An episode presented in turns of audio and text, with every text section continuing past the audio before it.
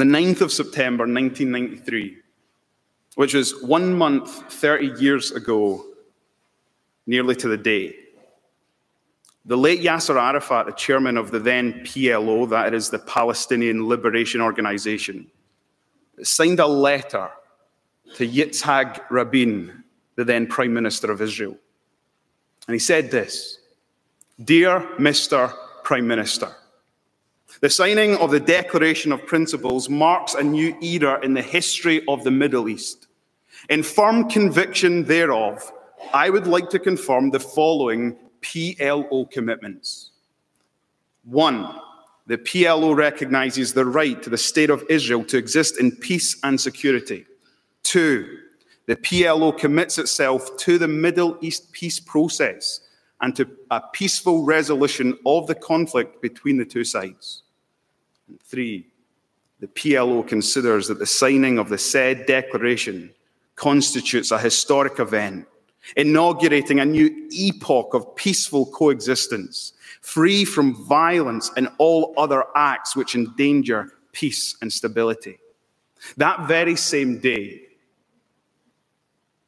Arafat received this reply: "Dear Mr. Chairman, I wish to confirm to you that in light of the PLO commitments included in your letter, the government of Israel has decided to recognize the PLO as the representative of the Palestinian people and commence negotiations with the PLO within the Middle East peace process." 4 days later, one of the most historic and iconic events took place in the early 1990s. In the south lawn of the White House, these two sworn enemies, the then leader of the PLO and the Prime Minister of Israel, met to sign a peace treaty, which was known as the Oslo Accord. And there, after they put pen to paper, the then Prime Minister of the United States nudged these two sworn enemies together to sign and seal this agreement with a famous handshake. In 1993, the image of that handshake went viral across all news channels and it was the front page of every newspaper. It captured powerfully the hopes and the desires of every Israeli and Palestinian for peace in their war-torn part of the world. In fact, so powerful it was that 1 year later, both these men were awarded with the Nobel Peace Prize. And yet, here we are today, 1 month, 30 years on. And that famous peace treaty, that historic handshake, a gift of the Nobel Peace Prize, is all now but a dim and distant memory. I suspect that most of us are still coming to terms with the scenes that we are beholding on our television screens with what is going on in Israel and Gaza Strip right now. And in no way do I want to downplay the reality of what is happening there. It is so heartbreaking, so distressing. But let's be frank. Over the last 2 decades or so,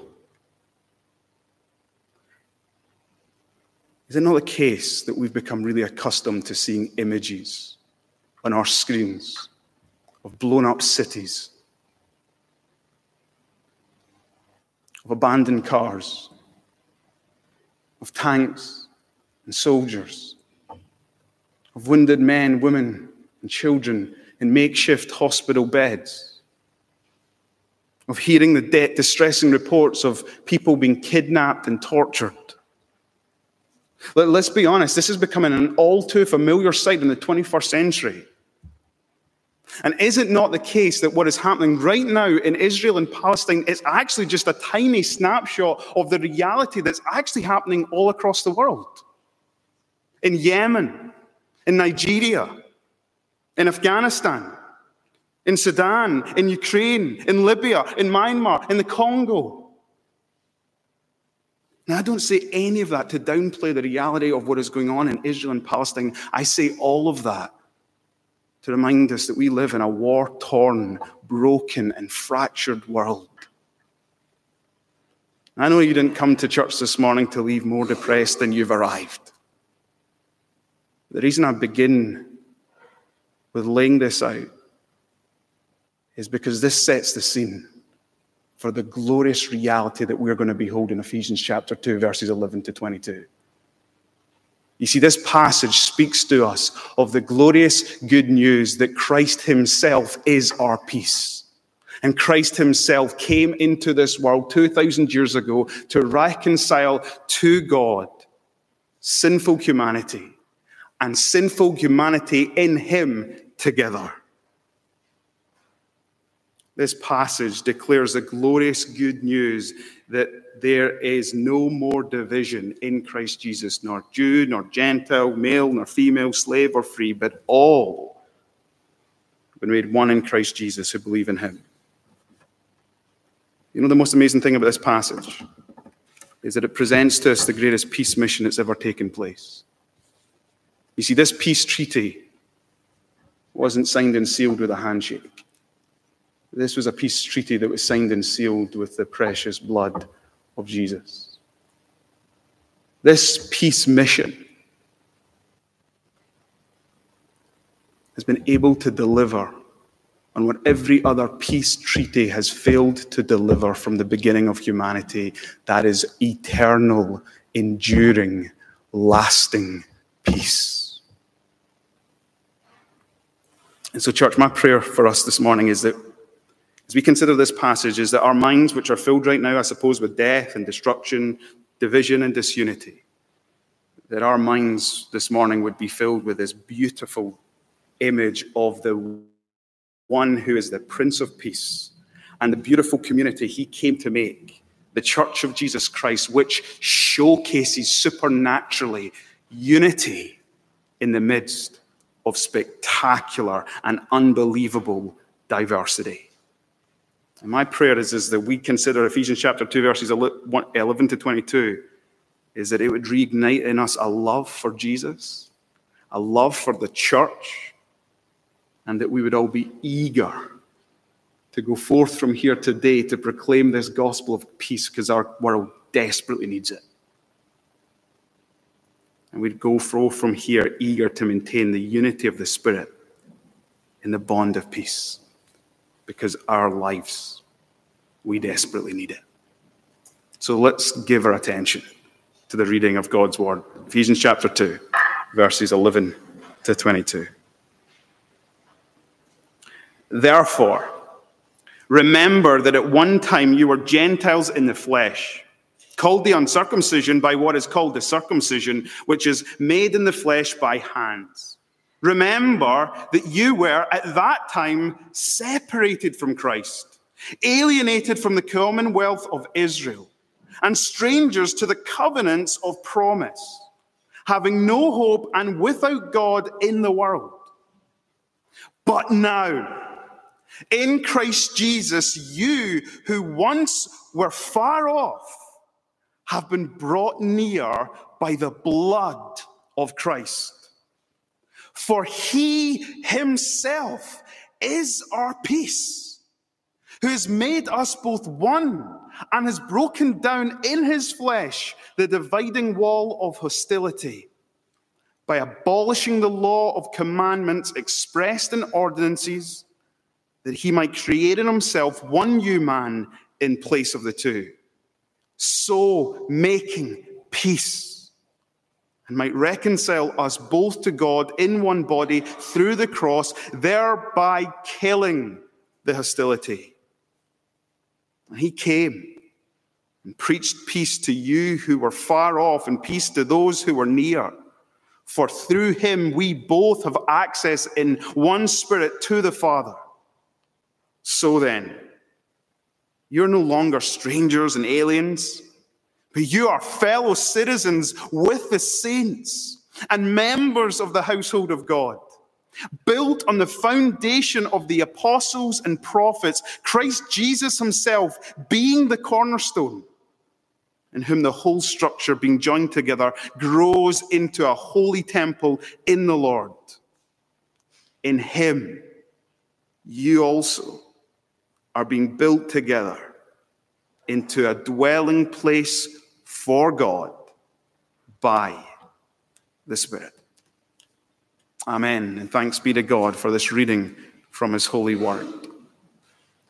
If you've ever read through Paul's letter to the Ephesians, you might recall that at the end of chapter 1, Paul prays. Pastor Paul prays for the Ephesian Christians to know the hope to which they've been called. And then he goes on and he prays that they would also know better the God who has called them, that they would know him more. Now, as Paul enters into chapter 2, he's not just content to pray this, he's passionate to explain better the gospel. And so chapter 2, we have one of the most glorious explanations of the gospel found anywhere in Scripture. And in verses 1 through 10, Paul tells what God has done for us in Jesus Christ. He says what we once were and what we've now become. So in chapter 2, verse 1, we were once dead in our sins and transgressions, but we have been raised. We are now alive. We are now seated with Christ in the heavenly realms. He says to us, we were once objects of God's wrath, but now we are objects of God's love. He says to us, we were once those who were enslaved, following the passions and the cravings of our sinful nature, but now we are God's workmanship, created in Christ Jesus to do good works and to walk in those good works that he's prepared in advance for us to do. And then we come to the second part of chapter 2. And Paul's not content to just give us this explanation of the gospel that explains our personal reconciliation to God, the vertical. Paul wants us to have a comprehensive understanding of the gospel. And so in verses 11 through 22, he now unpacks for us how God has not just reconciled us to himself, but how God in the gospel has reconciled us to one another. If you understand the gospel, you understand that it's not just about you and your relationship with God. It's also about you and your relationship to God's people.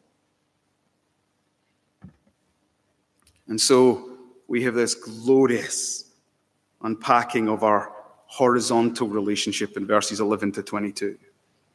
And Paul uses the exact same technique. Once you were this, but now you've become this. We're going to look at verses 11 through 22 under three simple headings. We were once far from God, heading 1. But now we've been brought near to God, heading 2. And finally, and now God is within us, heading 3. So heading 1, once we were far from God. Read verses 11 and 12 with me. Therefore, remember that at one time you Gentiles in the flesh, called the uncircumcision by what is called the circumcision, which is made in the flesh by hands. Remember that you were at that time separated from Christ, alienated from the commonwealth of Israel, and strangers to the covenants of promise, having no hope and without God in the world. In verses 11 and 12, Paul tells these Ephesian Christians what they formerly were before they came to Christ. Now, to grasp what Paul's saying in these verses, we need to enter into the Jewish mindset of the first century. You see, for every Jew, there were only two categories of people. There was them, God's chosen people, the circumcision. And then there was those who weren't Jews, the Gentiles, the uncircumcised. There were only two categories of people for the first century Jew. And the hostility that existed between the Jews and the Gentiles in the first century was fierce. So fierce that we read in the book of Acts, it threatened to undo the early church, Acts chapter 15. I'm sure you've heard this before, but when Jews thought of Gentiles, they thought of them in terms of being wild, untamed, undomesticated animals. In particular, Gentiles were dogs. The Jew used to say, the only reason God made the Gentiles was to feel the fires of hell. A Jewish man would wake up every morning and say, God, I thank you that I was not born a Gentile. There was this deep division, this deep hostility that existed between the first century Jew and their Gentile neighbors. And Paul makes mention of this fact in verse 11. If you look down at verse 11, you'll see that the word, the uncircumcision, is inverted commas. See, this was the derogatory nickname for the Gentiles, the uncircumcised. Do you remember in the Old Testament? It's a war scene. It's David, the young shepherd boy. And he comes up to the army of Israel. And there's Goliath, the Philistine. And David looks at him and he's hearing him taunting the Israelites. And David famously says, in essence, why are we letting this uncircumcised Philistine talk to us like this? In other words, David reminds his fellow Jews that this geezer Goliath, he's not one of us. He's uncircumcised. He's not one of God's chosen people. We are the people. He stands no chance.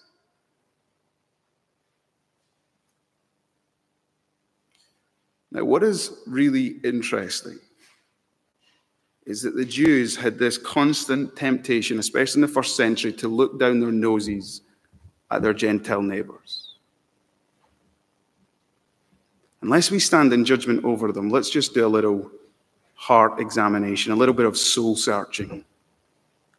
As we look into the mirror of God's word, do you realize that the sinful tendency of all of our hearts is to do the exact same thing? To look down our noses at other people.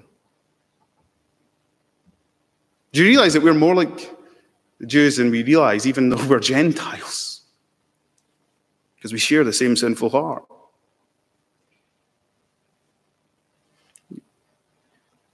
We sometimes get so puffed up by our own self-righteousness, our own self-importance, that we can have the exact same feeling of superiority that we see on display here. I'm not casting any judgments on anyone here, and I don't know what your heart's been like, but as you've watched the scenes on the TV this week, has there been moments where you've been tempted to pick sides? And look down your nose and say, I'm not with those people at all. They're scum. They're wicked, they're evil.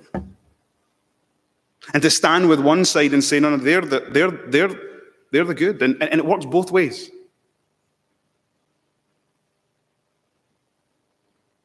And you know, the sad thing is that we often stand in judgment, self-righteous judgment over other people. You know, the sad reality is we're just like the Jews. We base it on externals. Do you notice that Paul says in verse 11, he says that the circumcision, they had their circumcision by the hands of men? You see, circumcision was an outward sign given to Jewish men, but was intended to point them to the need that they needed heart circumcision. And the problem with the Jews is they missed the point of the sign so often, and they focused on the outward sign, and they made that the be-all and end-all. When their magnificent obsession should have been, they want their hearts to be circumcised, not by the hands of men, but by the hand of Almighty God. And it was because they made their judgment on outward appearance that they lived with a self-righteousness. And the tragedy is we can be just like these Jews.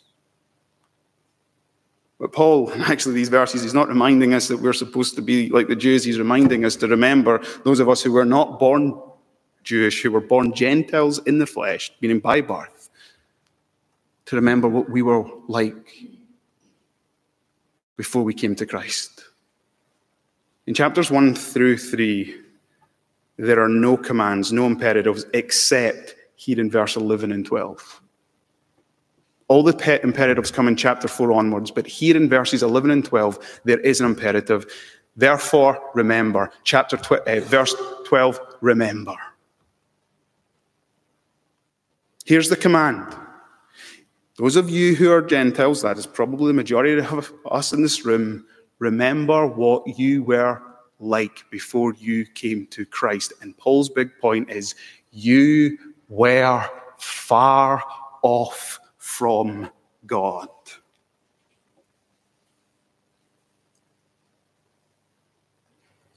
And Paul gives in verse 12 this devastating description of what we were once like. It's absolutely dire. John Stott summarizes it like this.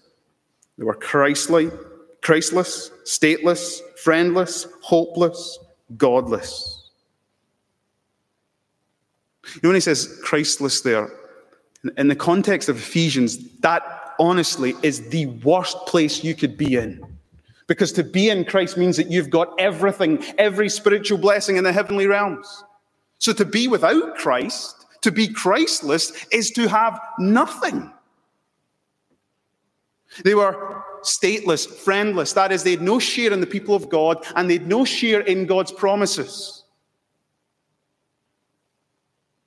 They were hopeless and godless.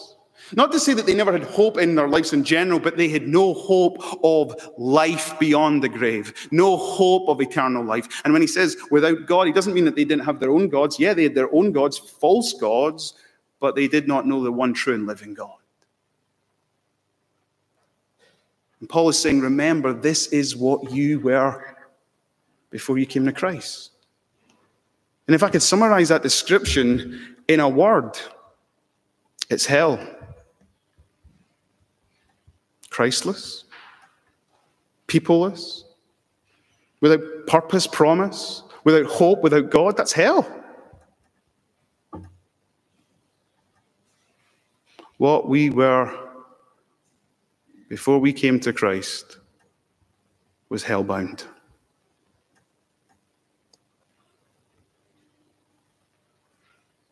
Now, why does Paul want us to remember this?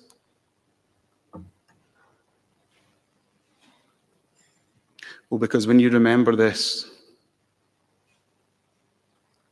it will kill any self-righteousness.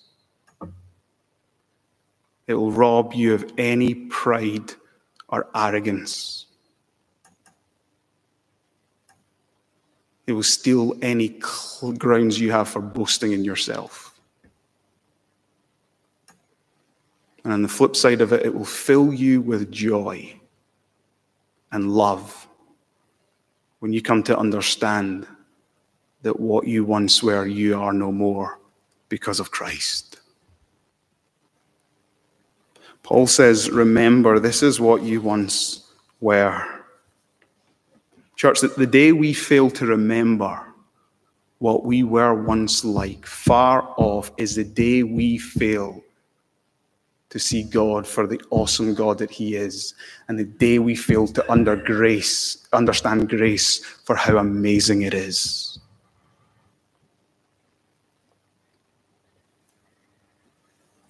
The day we fail to remember who we once were will be the day we forget how awesome our God is and how amazing the grace of God is. But let me take this further. The day we fail to remember who we once were will also be the day we fail to realize that those around us who are without Christ, and that might be you, it's the day we fail to remember that they're in desperate need of the gospel of grace. Can you indulge me for a moment? Let's do a thought experiment. Imagine you and I had the ability, as Christians, as ourselves right now, to jump in a time machine and go back and meet our pre-converted self. Lost in our sin, dead in our transgressions. And if you were able to meet your pre-Christian you, here's a question. Would you consider yourself too lost to be found? Would you look at yourself with too much self-righteousness to extend grace? Would you be willing to reach out to your old self with the grace of the gospel? Maybe I can ask another question. Would you even visit the place you would find your old self? Would you even prioritize the time to spend with your old self? The day you forget what you once were is the day you forget how awesome your God is and how amazing the grace is and the grace that our world desperately needs to hear about. That's why Paul says, remember. Now, having remembered, we come to verse 13. So that is what we once were. But verse 13, now listen to the good news of who you now are. But now in Christ Jesus, you who were once far off have been brought near by the blood of Christ. Paul wants us to see Christ changed absolutely everything. Christ, in coming to this world, changed everything. And the wonder of the gospel is this: to bring us near to God, Christ had to leave heaven and come near to us in the incarnation. Christ had to become man. Christ had to be born as a man under the law. Christ had to grow up in a sin-sick world. Christ had to experience and witness the reality of hostility and division and separation and alienation and even rejection from his family and from the people he came to save. In fact, you know the stunning irony is Christ would be killed as a result of Jew and Gentile uniting together, putting aside their hostility for a moment so that they could crucify the Lord of glory, which is a staggering reality of the wickedness and the depravity of man. God in Christ came near so that you and I could be brought near to God. And the wonder of the gospel doesn't stop there. How did he bring us near? Well, Paul says in verse 13, by the blood of Christ. Shorthand for saying by means of the cross. By means of laying down his life. Remember what Christ cried out on the cross, my God, why have you forsaken me? Christ was forsaken so that you and I could be forgiven. Christ was condemned so that you and I would never face the condemnation of Almighty God. Christ went to hell, far away with our sins, so that we could be brought very close into relationship with God. And Paul's most apt way of describing who Christ is and what Christ has done for us is there in verse 14. For Jesus himself is our peace. Peace is not a process. Peace is a person. Peace is Jesus. You know what our world is longing for? You know what our world is desperately looking for? It's Jesus. He came on this great mission, this peace mission, and he signed and sealed with his blood peace with God for sinners and peace for us with one another. Now, how did he do it? We'll read on in verse 14. For Jesus himself is our peace, who made us both one. How did he make us both one? Having broken down in his flesh the dividing wall of hostility by abolishing the law of commandments expressed in the ordinances, So there was this great division, there was this great wall of hostility that existed between both Jew and Gentile and Christ. How did he make us one? Well, he removed the wall. Now, I won't go into all of this, but suffice to say this. You remember in the temple, there was a curtain that separated the Jews from entering into the Holy of Holies. They could be in the holy place, but they couldn't be in the Holy of Holies. That's not the only thing that Christ destroyed in his death. There was also a wall. There was literally a wall in the temple that separated the Gentiles from coming near. It wasn't a wall that God said you need to build it and keep them out, but it was a wall that set the people of God apart and to enter into the near place of God. And metaphorically, in his death, Jesus Christ abolished that wall. He abolished it. He destroyed it. So that both Jew and Gentile could come near in him.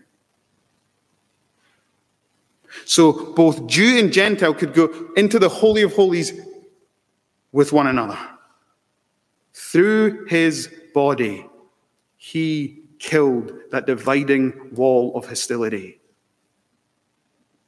Look at verse 15, that he might create in himself one new man in the place of the two. I love the gospel maths.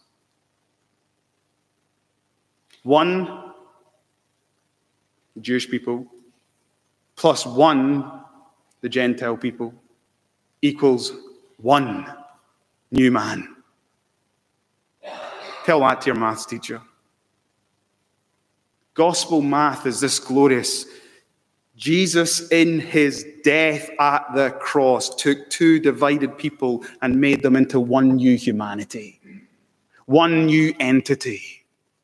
The body of Christ, the family of faith, the church. How did he do it?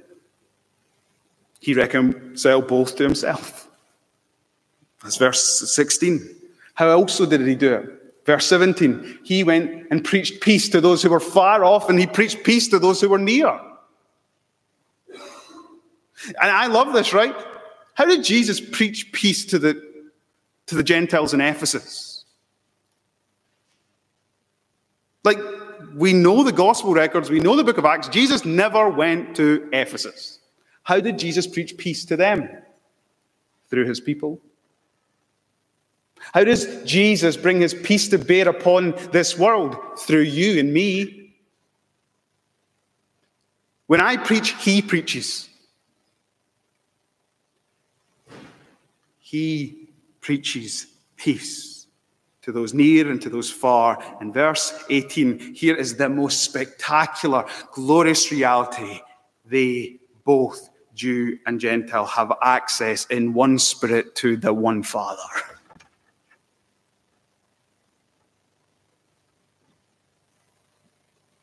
That's what it means for him to be the peace of God, is that he brings us a peace with him, the triune God.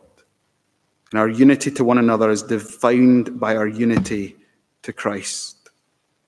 I was chatting to somebody this week and they were telling me, reminding me that there's a pastor in the north of Israel. He's an Arab. He's a Palestinian. And he's preaching the gospel of peace in Hebrew to Jewish Christians and to Jewish people. I was listening to the talk of a friend who ministers in Ukraine. He's presently not in Ukraine, but he told me that one of the most effective evangelists and pastors in the midst of this war is a Russian-born, Russian-speaking brother who goes in and out of Ukraine to proclaim the glorious message of peace. Like, where else would you get that? Where else would you see that? Only in the one new humanity in the church of Jesus Christ. That is how we can see hostile Jews being reconciled to hostile Gentiles.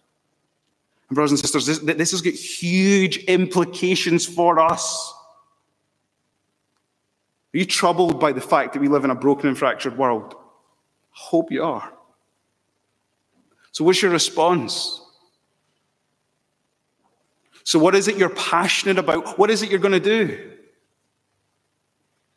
You're going to pray to the God of peace. And you're going to proclaim the gospel of peace. Because it's the only thing that can do something about this broken and fractured world. Jesus has broken down the walls of hostility in order to build up his Father's house and to fill it with people from every tribe, tongue, and nation.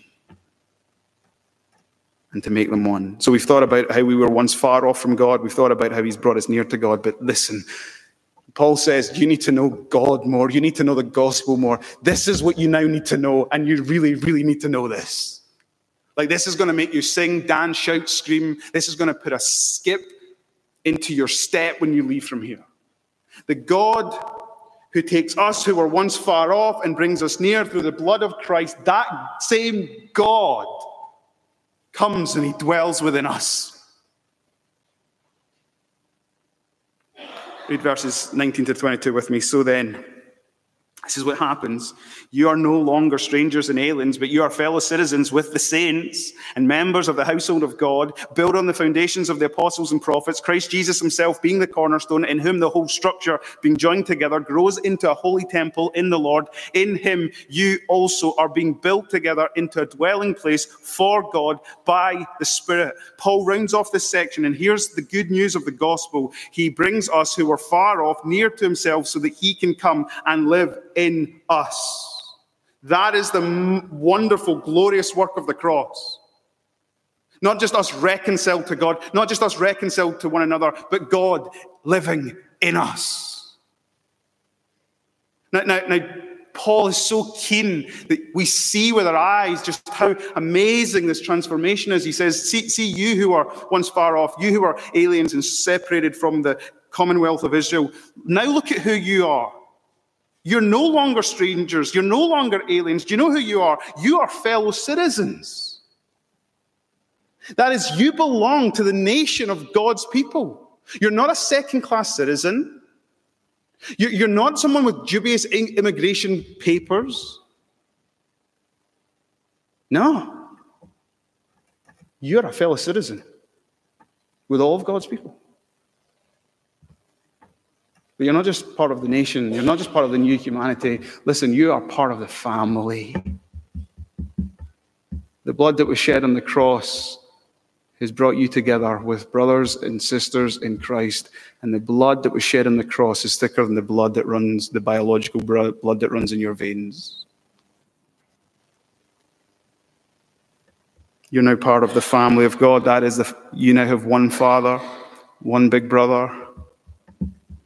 Man, this is incredible, right? You've got the same inheritance. Jew and Gentile, same inheritance. Jesus.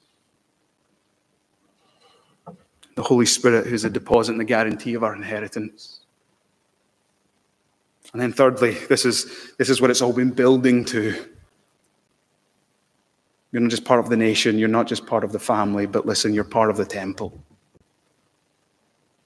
Not the physical, literal temple.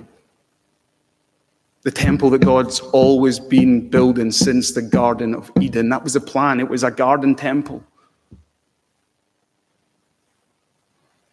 And here's the reality is that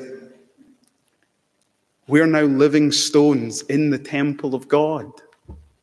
We're built upon the foundation of the Scripture, the apostles and the prophets. We're united to the cornerstone. That's the Lord Jesus Christ.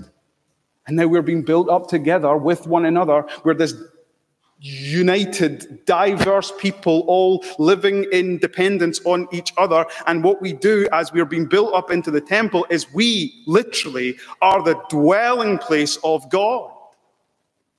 Time doesn't allow us, but if you were to go to Exodus chapter 15 and you were to read Miriam and Moses' song as they left Egypt, do you know how that song ends? Do you know the climax of that song? It's crazy, right? The tabernacle's not even been given to them. The instructions will be given to Moses at Sinai. David and Solomon's temple's not yet built. Herod's temple's not built. And then the Miriam and Moses song, they sing about the fact that God will one day build his temple. And his temple will be his people. You and I, the climax, the pinnacle of salvation is that you and I, who are once far off, who have been brought near, we are now made the dwelling place of God.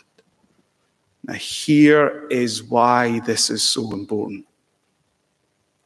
Because do you know what our world, our watching world, desperately needs to see? Is the manifold wisdom of God on full display. I've got a point of application, and it involves you doing something. I want you to look right and look at the people sitting next to you. I want you to look left and look at the people sitting on your left-hand side. Look backwards. Do it. Like you don't realize this, but you don't know what you're looking at. You're not just looking at people who are different from you, different colors, different sizes, different socioeconomic backgrounds. You're looking at the dwelling place of God. You're looking at the miracle of salvation. You're looking at what your glorious end is. This is a taste of the new heaven and the new creation to come. People from every tribe, tongue, and nation dwelling together as one. In this broken and fractured world, you won't find that anywhere else than in the church. And our world needs to see this. How will this world know that there is a Savior? Because of our love one for the other. And so application is we need to stop with our petty squabbles as the people of God, not just locally, but nationally and corporately. And we need to stop with having differences with each other because, brothers and sisters, they do not even matter in the grand scheme of things. We are one in the bond of peace. We must make every effort to maintain that. Because in the mission of God, this is how God makes known his Son. That preaches. And that is how Jesus preaches in his church. Let's pray.